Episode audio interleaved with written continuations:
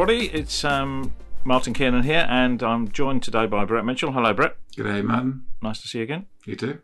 And our special guest today is uh, Dr. Emma Burnett. Now, Emma is the head of campus at the Fatima College of Health Sciences in Al Ain in United Arab, Arab Emirates. Say that again. United Arab, Arab. Oh God, I'm running these teeth in for somebody else. United Arab Emirates. Um, and we're going to be talking about a couple of papers that she and a group of colleagues from the UK have produced recently. And unfortunately, Jude Robinson wasn't available to join us. Um, but we're going to be talking about designing an optimal infection prevention service. So thanks very much for being able to join us, Emma. Loved it to see you. My pleasure, and it's great to see you both too. Can you talk about how this piece of work came about to start with before we then start talking about the papers that you produced? Um, I was looking back on dates actually last night um, when I was preparing for this, um, and I can't believe that it all started back in August in 2016.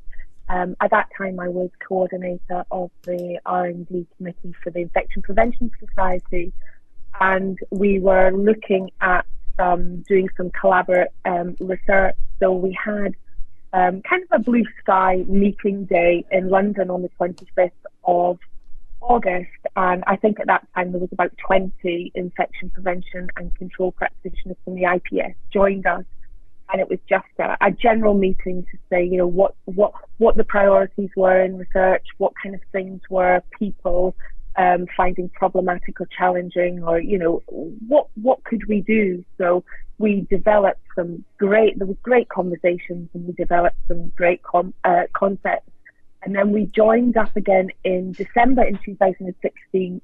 And from that meeting, two research groups were formed. Um, one about this because there was a lot of discussion about priorities of infection prevention control teams, about you know what were they mandated to do, what resources did they have, how many infection prevention control practitioners should be in one team, and there was lots of discussions around that. So we formed those that had an interest in that. We formed that, and I think the second group was um, Jacqui Prieto, Jerry Wilson, Heather Loveday, Andrea Denton, and some um, other colleagues um, joined together to look at urinary catheter management in the community. So really, that's how it it started. Um, and through discussions with the infection prevention control teams, you know, we we established that there were many similarities in terms of what teams did but there were also quite a lot of differences and a lot of different priorities, which which you would expect anyway. So we decided at that point, right, let's just look at you know throughout the UK and Ireland, look at you know what makes a good team. You know, you know there are differences based on local needs and issues within healthcare associated infections, but let's just look at broadly conceptually what makes a good infection prevention control team to try and help teams then to formulate their teams to move forward to develop their programs for recruitment and things. So that's really where it started. I think I remember Harrogate, uh, an IPS conference. Is that that might have been one of the first times I heard that you were embarking on this? Was that right? Because that, that would have would have been a few years ago. Uh, these things, and that's not you know these things I know take a long time, but and you talk about a long journey. But is that about when it started, which was probably what five years ago? Yeah, that would have been just before it started then, yeah, and yeah. that was us in our early conversations. Like it seems a lifetime ago, yet not that long ago. Yeah, yeah. Infection control programs are often developed by infection control teams, which could be based on local priorities, but actually is there potential for there to be an element of the bias of the focus of the the people within that team rather than necessarily the local priority? Or you know because some people uh, lean towards the environment. And Brett gave a nice talk at ACIPC last week. And people's number one priority for action over the next year from a list that he put up on the screen was actually improving environmental hygiene rather than dealing with healthcare associated pneumonia and catheter associated infections which were the bottom of all the priorities, and yet they're the most prevalent healthcare associated infections generally. And I would say that on that list um, was about if you had, I think I can't remember the exact wording, but it was something like if you had a clean slate and a slight increase in budget, would, would your priority be to um, to redesign your team? Um, and I thought that actually might, uh, I can't remember exact words, but it was along those lines anyway. Um, but I thought that might have actually, there was a few people that voted for that. But I thought that might have been higher, um, particularly post COVID, to to think about what what what is it we actually need in our team. Interesting. So, Emma, you, you sent out a questionnaire to, to kick off with, didn't you? Is that right? That's right. The first, it was in four phases. So the first thing was um, a survey questionnaire, and we sent that out to 400.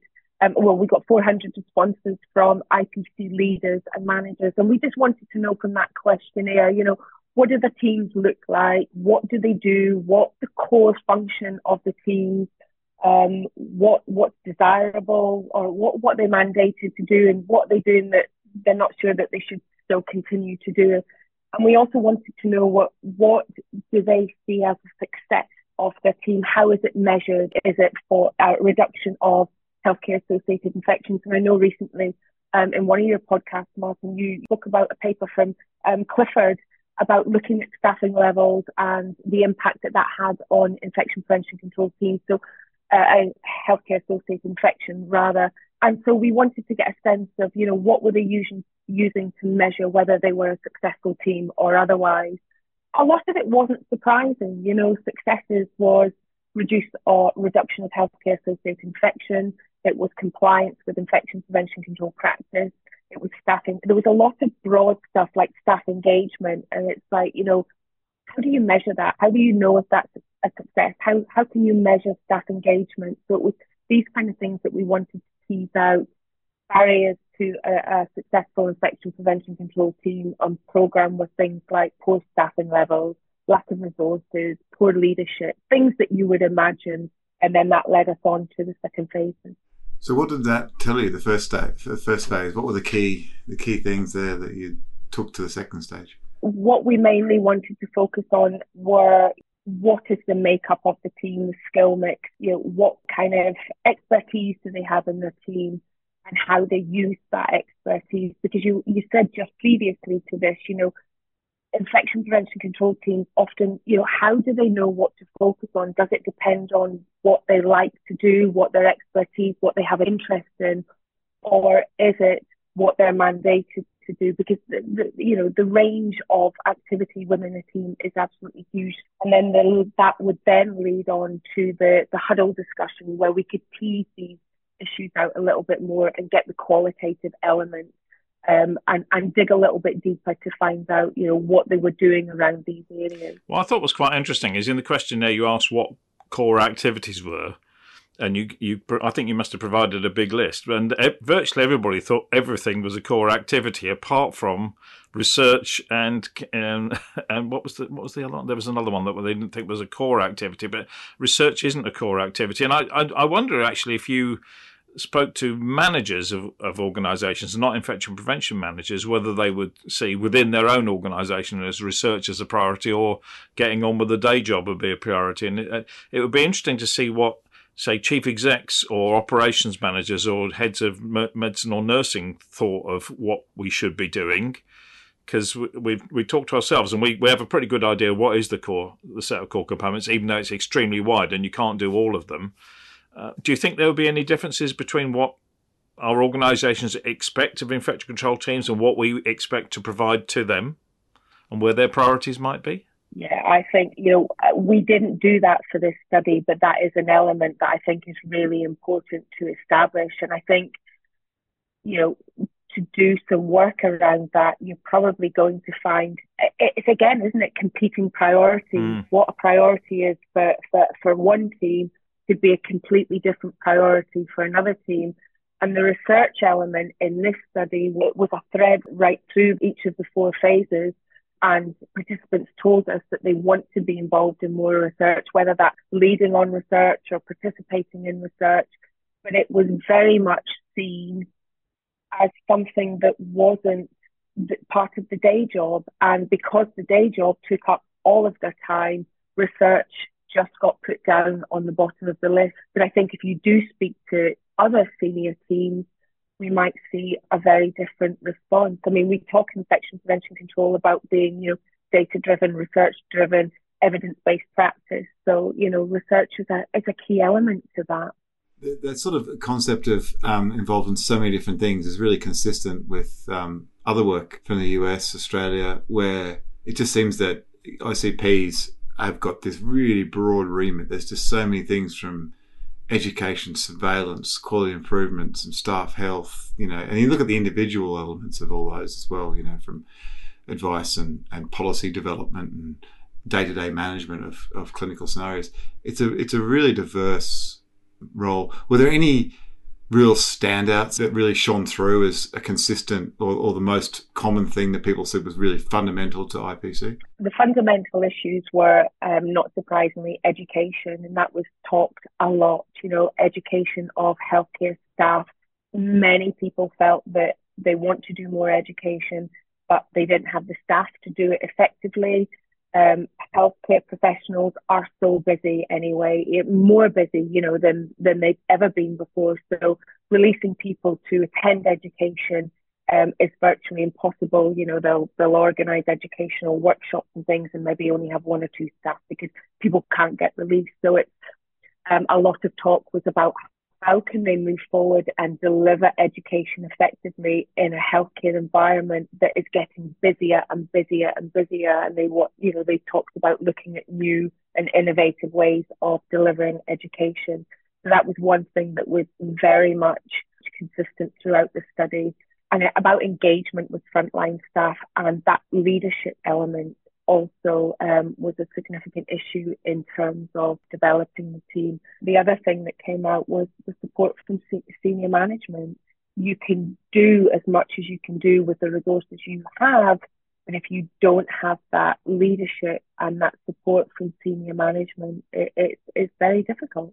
Mm. So, phase two, what did that look like for you? Emma? So phase two was Yvonne. Um, she led on that phase two. So that was around the um, policy document analysis. Um, and again, you know, with that, there was a lot of variety in terms of guidelines from, you know, between England, Scotland, um, Wales and Ireland. Um, and, and we, we saw that, didn't we, over the, the course of the pandemic. You know, we spoke to infection prevention teams and guidance and policies were changing by the day, given our new, you know, new knowledge of um, COVID-19. And I think that's one of the things, um, certainly from the teams I've spoken to, that frustrated them the most. And it caused so many challenges for them that every day there was new guidance, but there was no consistency throughout the guidance through, you know, so we know infection prevention con- control teams, they, you know, they're a, a fairly small um, group of people across across the board, and that you know, for the um, Infection Prevention Society, they talk to each other, they meet, they network, etc. They like to share knowledge, but with the inconsistencies of policies, it was really, really difficult for them to um, to keep moving forward in an effective way. So that was one of the major things that that Yvonne found from the policy document analysis. And I know that there's work ongoing to look at trying to get a, a better synergy of approach in in policy documentation um, because that's a big issue. So that was that was the second phase. Okay, so phase three, how did that go? Phase three, yeah. Then we we moved on to huddles, which was kind of a modified um, focus group discussions, um, and we had five huddles. I think we included about fifty three participants. So we took various questions that were taken from the survey questionnaire and the policy document analysis. Um, and these were done, I think we had two online because we were still in lockdown at that point. But then as we came out lockdown, they were done face to face. So Jude um, facilitated many of these discussions at key IPS meetings. So she was able to get a, a really good diverse group of people at these meetings and they were given a set of questions about, you know, successes of the infection prevention control team or barriers to its success and generated some, some really good qualitative d- data about these successes, you know, about these barriers um, and what they were doing to, um, to overcome them and, and what they wanted to change in their teams and wanted, what they wanted to start doing. So the big question is what were the key findings from that? What were the yeah, what were the take homes? So in terms of, of the huddles, actually very similar um, discussions came out of the huddles in terms of what infection prevention control teams wanted more of. They wanted more leadership. They wanted more support from senior management and more guidance in terms we we spoke about earlier on. You know about what the priorities are for infection prevention control teams. You know they're they're their priorities, but in terms of the wider organisation, you know the requests and the demands from them change quite frequently. So it's about more of that collaborative working the engagement with the senior team to find out, right, okay, what the expectations, what are they mandated to do, what are they expected to do, and to improve that communication amongst the team and to provide them with the support and the leadership. So, you know, if they're if they're asked to do something, have they got the support? Are they valued as a team? Is the communication there? Have they got the resources that they need to be able to carry out the job? So you know, that was an important element. The other thing that came up in the discussions as well that was really important throughout the huddles was about a proper procurement service. Yes, they're expected to carry out all these activities and, and to provide these outcomes. But actually, did they have the resources? Did they have um, everything that they needed to do to be able to do the job? There was no one single priority. The lots of things were interlinked.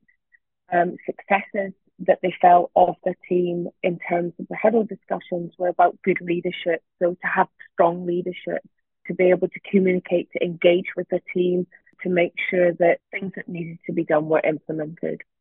Standardization of policies and guidelines um, were talked about a lot. Guidelines change so frequently, um, and having that communicated in an effective way so that, you know, when they do change and when they needed to go and we can communicate with, with clinical staff that um, they had the tools and the resources to do that. But to be able to share knowledge with their colleagues in other organisations in other countries as well, that was um, really important.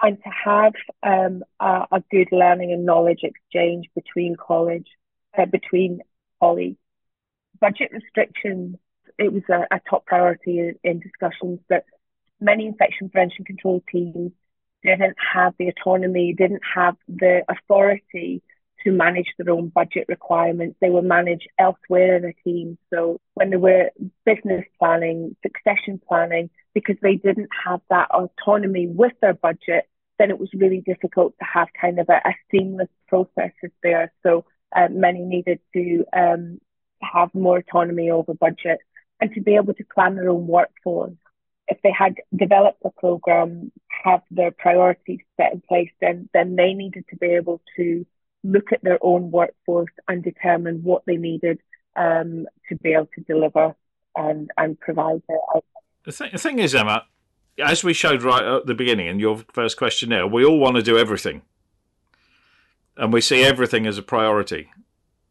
And that's where the tension arises, isn't it? Because the organisation won't see everything as a priority, even though we think it is.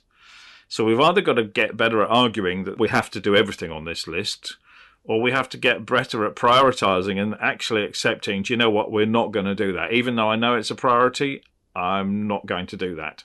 And I think if I went to an organisational senior manager like a chief exec, I would say to him, What do you want me to do? And I think his first thing would be to say is to meet regulatory requirements to keep my organisation running. So if you have a regulator who's going to come in and there are some core standards you have to do, that's what you really have to concentrate on.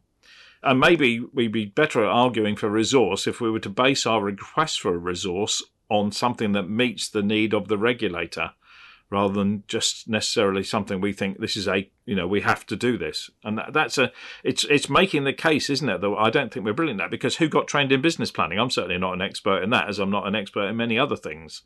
And trying to make a case and I, we discussed this i think brett when we talked about staffing. You know if you went to your organization and said okay here's a list of the things we think we should be doing and that's going to take that many whole time equivalents so therefore that's going to cost you that much and that's going to cost you that much where do you want me to not do the work and turn the turn it back on them the other interesting thing you know this piece of work emma is the the, the piece that um, yvonne led which is to martin's point i guess about all these different guidelines and requirements and different policy documents that are out there from different um, government organisations, regulators, accreditation bodies, uh, and so on and so on.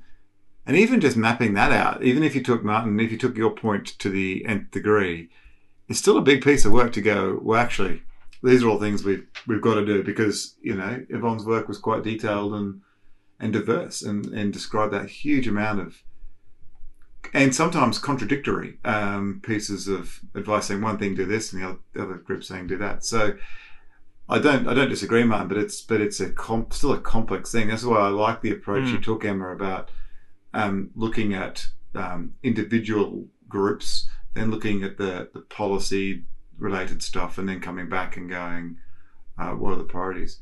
So with all that, what, what what's your gut feeling about what the key areas of consensus are about um, priorities and barriers? If you if you were to sort of nail it in a couple that was reasonably consistent, what would you say? I think, I yeah.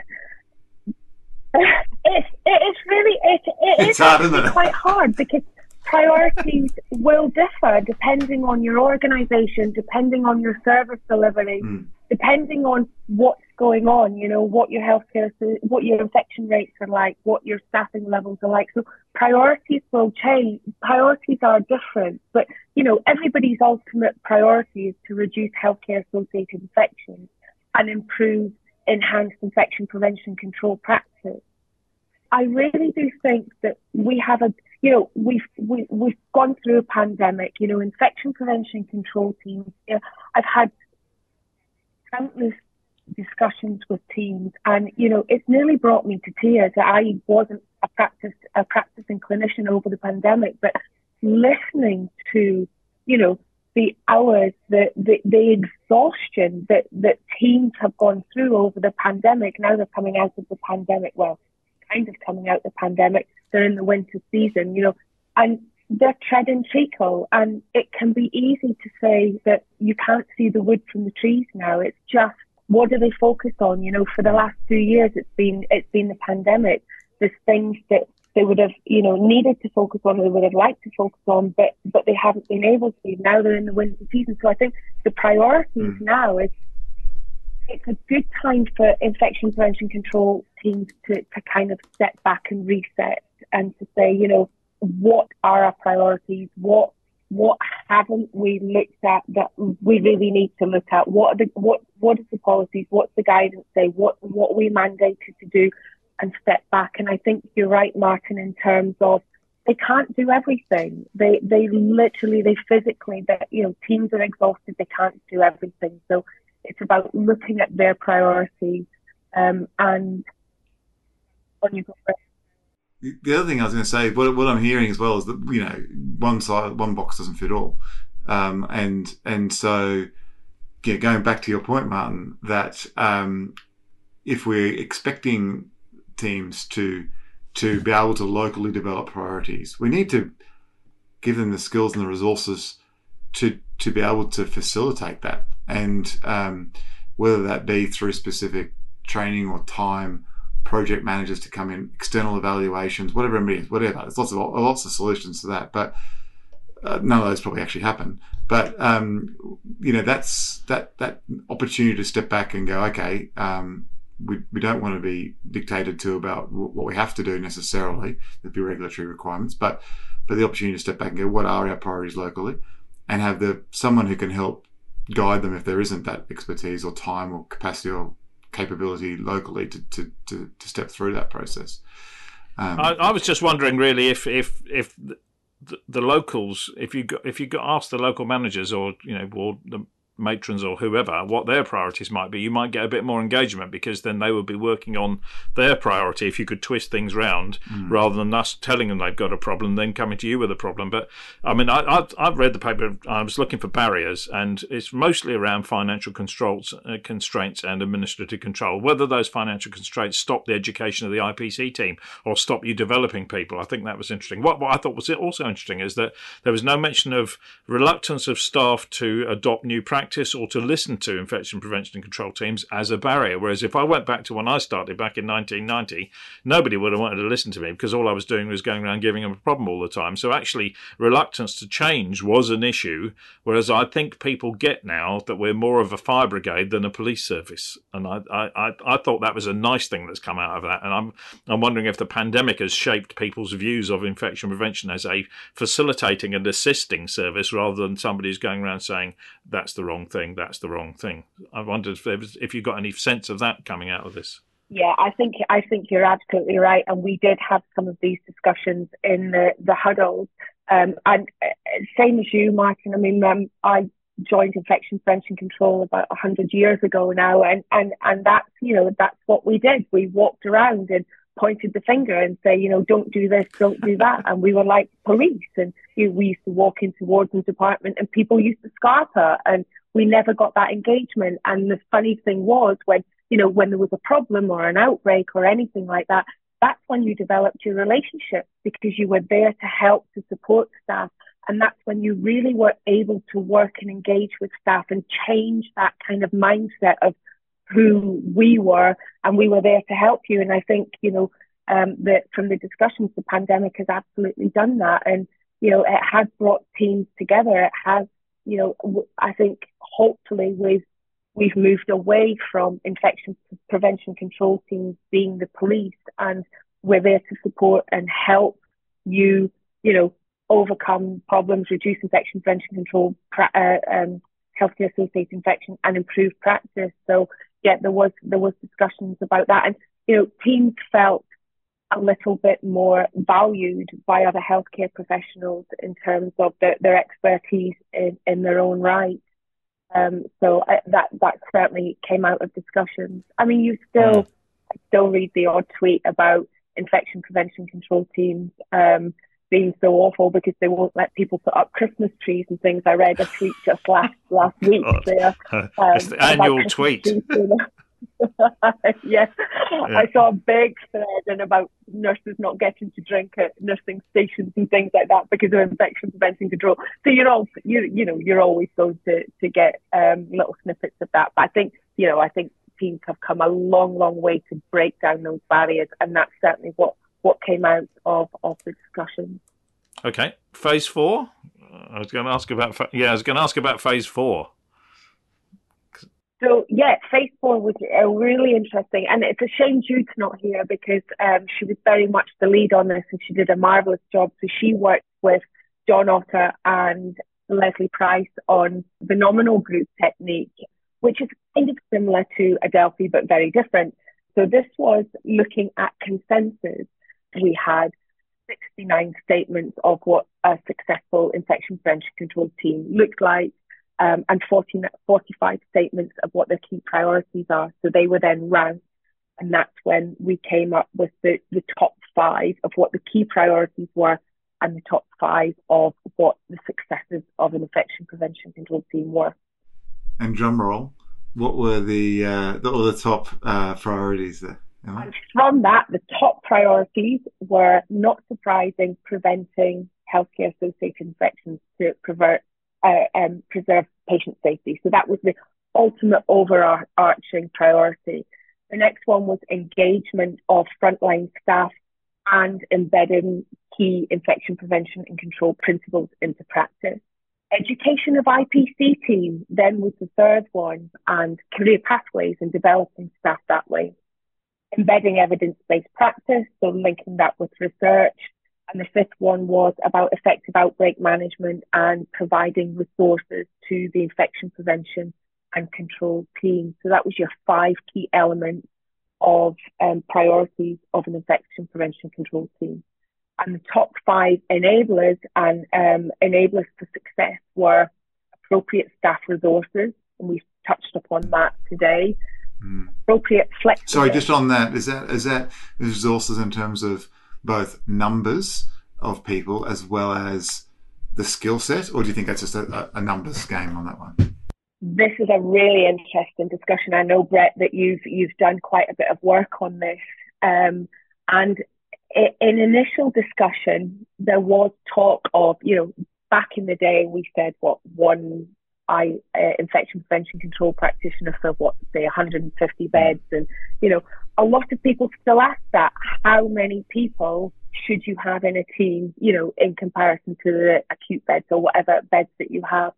But we didn't touch upon that. We looked more about skill mix. We looked more about the the expertise of the infection prevention control team about what mm. you know some of the characteristics and actually um, david cunningham is doing quite a lot of work around infection prevention um, workforce and they're looking at actually specific characteristics and personalities of infection prevention and control staff so i'm really keen to see what comes out of that study because we didn't go into um, that kind of that detail as much, but I think that is crucial for infection prevention control teams. But we didn't look at numbers. And what's your thoughts? I know you've had some podcasts um, about this, and both of you have discussed this and have different opinions. So, what, what's your thoughts about numbers? Numbers, I agree. Numbers are almost futile because it depends on so many factors. A, what your priorities are, what your requirements are, what your skill mix is and what the service delivery is. And, you know, in Australia, a few years ago, we had grand ideas to start off and try and come up with a, a number.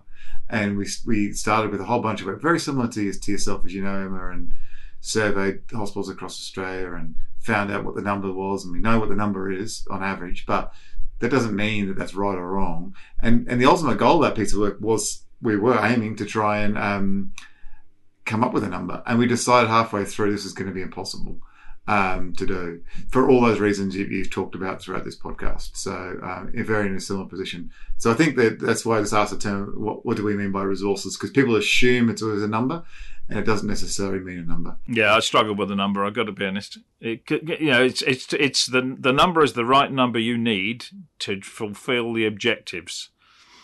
Okay, and if you set a certain number of objectives, then that's what you need, and and sometimes that will go up, and sometimes that will go down. And seconding people in or bringing people in or out, I think, is sometimes a good idea. And if you if you've got an a, an objective, say that needs a major change in practice throughout the organisation, maybe for the year when you're trying to embed that, you need to up the number in the team and bring in somebody like you know a, a behaviour specialist for that period to for that project, and then maybe they don't need to be there after that until you do another piece of work. To, to be honest, I think every organisation should consider employing a behaviour specialist anyway, because so much about healthcare delivery is about managing human behaviour anyway, and I'm not sure too many organisations do that. But I think the number is what you need to actually fulfil the objectives, and that needs to be the organisation's objective. So I, I don't go with the X per Y beds because things change so dramatically in healthcare. And you know if turnover is huge uh, you know it, it, doesn't work x per y beds because it doesn't look at what your activity is what your level of uh, need is within your organization. Now like all podcasts emma you you realize that we do get sidetracked on these things. So you started with the number, number one i think um, enabler and we interrupted you. So um, please go on. So um, and yeah I, I completely agree about numbers and teams because you can have a team of 10 people and half of them are completely ineffective and you know you can have a team of three people with, with, who are hugely effective and have better outcomes and a much better team. So yes um, I agree with that. So then from that um, nominal group we had our um, top five priorities and our top five successes. And from that we wanted you know we, we, we, we almost kind of came to the the end of the study and it was like well what now? You know, and most teams will look at this and say, well, you know, that's not a surprise. We we know about that. We do know this and we agree with it. But what do we do with it? So we spoke a long time about right. We've got all this data. We've got the priorities and successes. What now? So that's when we came up with the idea. Right. Let's let's develop a conceptual framework. Let's bring all of this data together because what we wanted was ultimately to help infection prevention control teams develop the team, write business case, help them with recruitment, help them with education, all the rest of it. So how can we do that? So that's how we came up with this final conceptual framework. And we mapped that against the WHO core competencies. We came up with these four pillars. What do we need in an IPC team? So, for example, we've got strong leadership, multidisciplinary, appropriate skill mix, a competent team. So all of these things need to be in place to have a good, effective infection prevention control team. So again, what does that mean? You know, we've said uh, one size doesn't fit all. Local teams, you know, more national teams, bigger teams, smaller teams. What can they now do with that? So this is that kind of an overarching conceptual framework.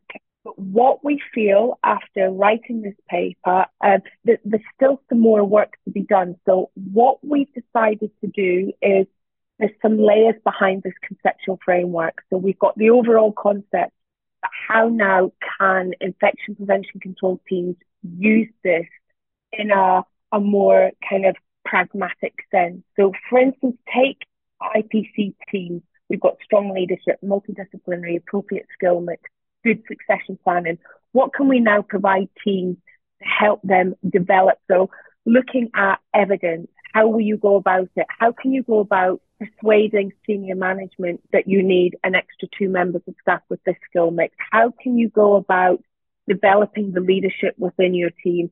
How can you go about providing an educated and competent team? So what courses are they? You know, uh, do you want to go down the route of credentialing, for, for example, or do you want to do more formal education and providing resources, providing the teams with resources to do that. So there's almost another element behind this conceptual framework. Um, and, and, I don't mean just, you know, throwing guidance, here's all the guidance, here's the policies, reading it, because people, to be honest, are, are sick of reading guidance, they're sick of reading policies.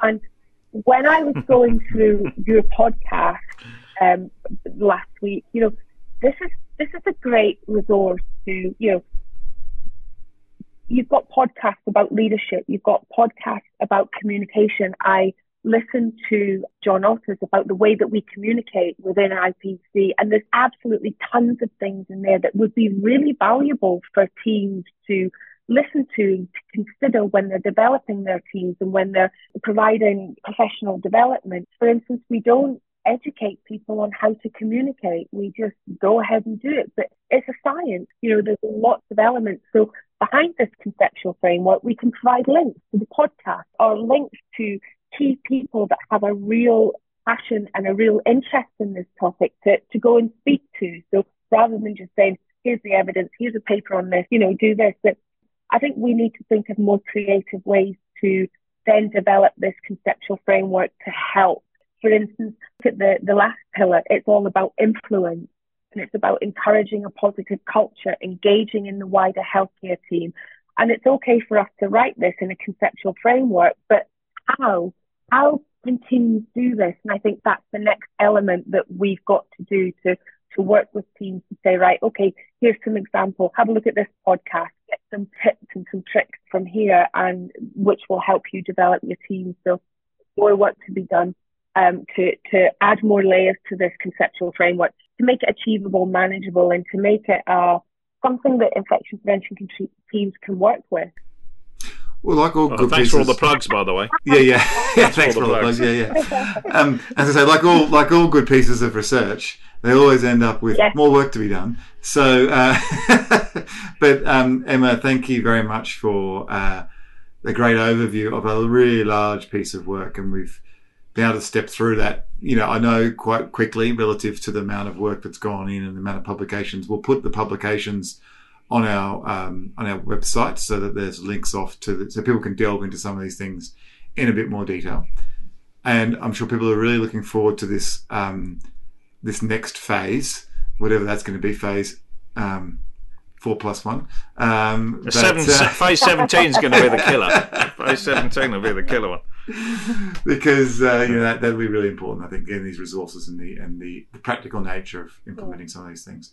So thanks very much for your work, Aaron. Thanks for joining it's us on the podcast. It's been my pleasure, and it's been you know it's been great to be involved um, and to lead with Jude on this um, really important piece of work. And I would like to recognise Infection Prevention Society and all its members for everything that they they've put into this. Um, it's you know it's it's been greatly appreciated, and we couldn't have done anything, any of this without them. So, and thanks for having me. Great, no worries at all. Yes, big team. We do acknowledge all those and all those that contributed to to that piece of work for yourself and others as well. So, thanks, Emma, and thanks, Martin, as well for joining us. Um, Always a pleasure. As indeed, and um, I think Martin, have we got one more before our finale, or is this our finale Yes. next week? No, finale's next week. We've got to record the Christmas special on Monday, so that I'm looking forward to that one. Yes, good. All right. Well, uh, thanks very much, Emma. Cheers, Martin, and see you everyone soon.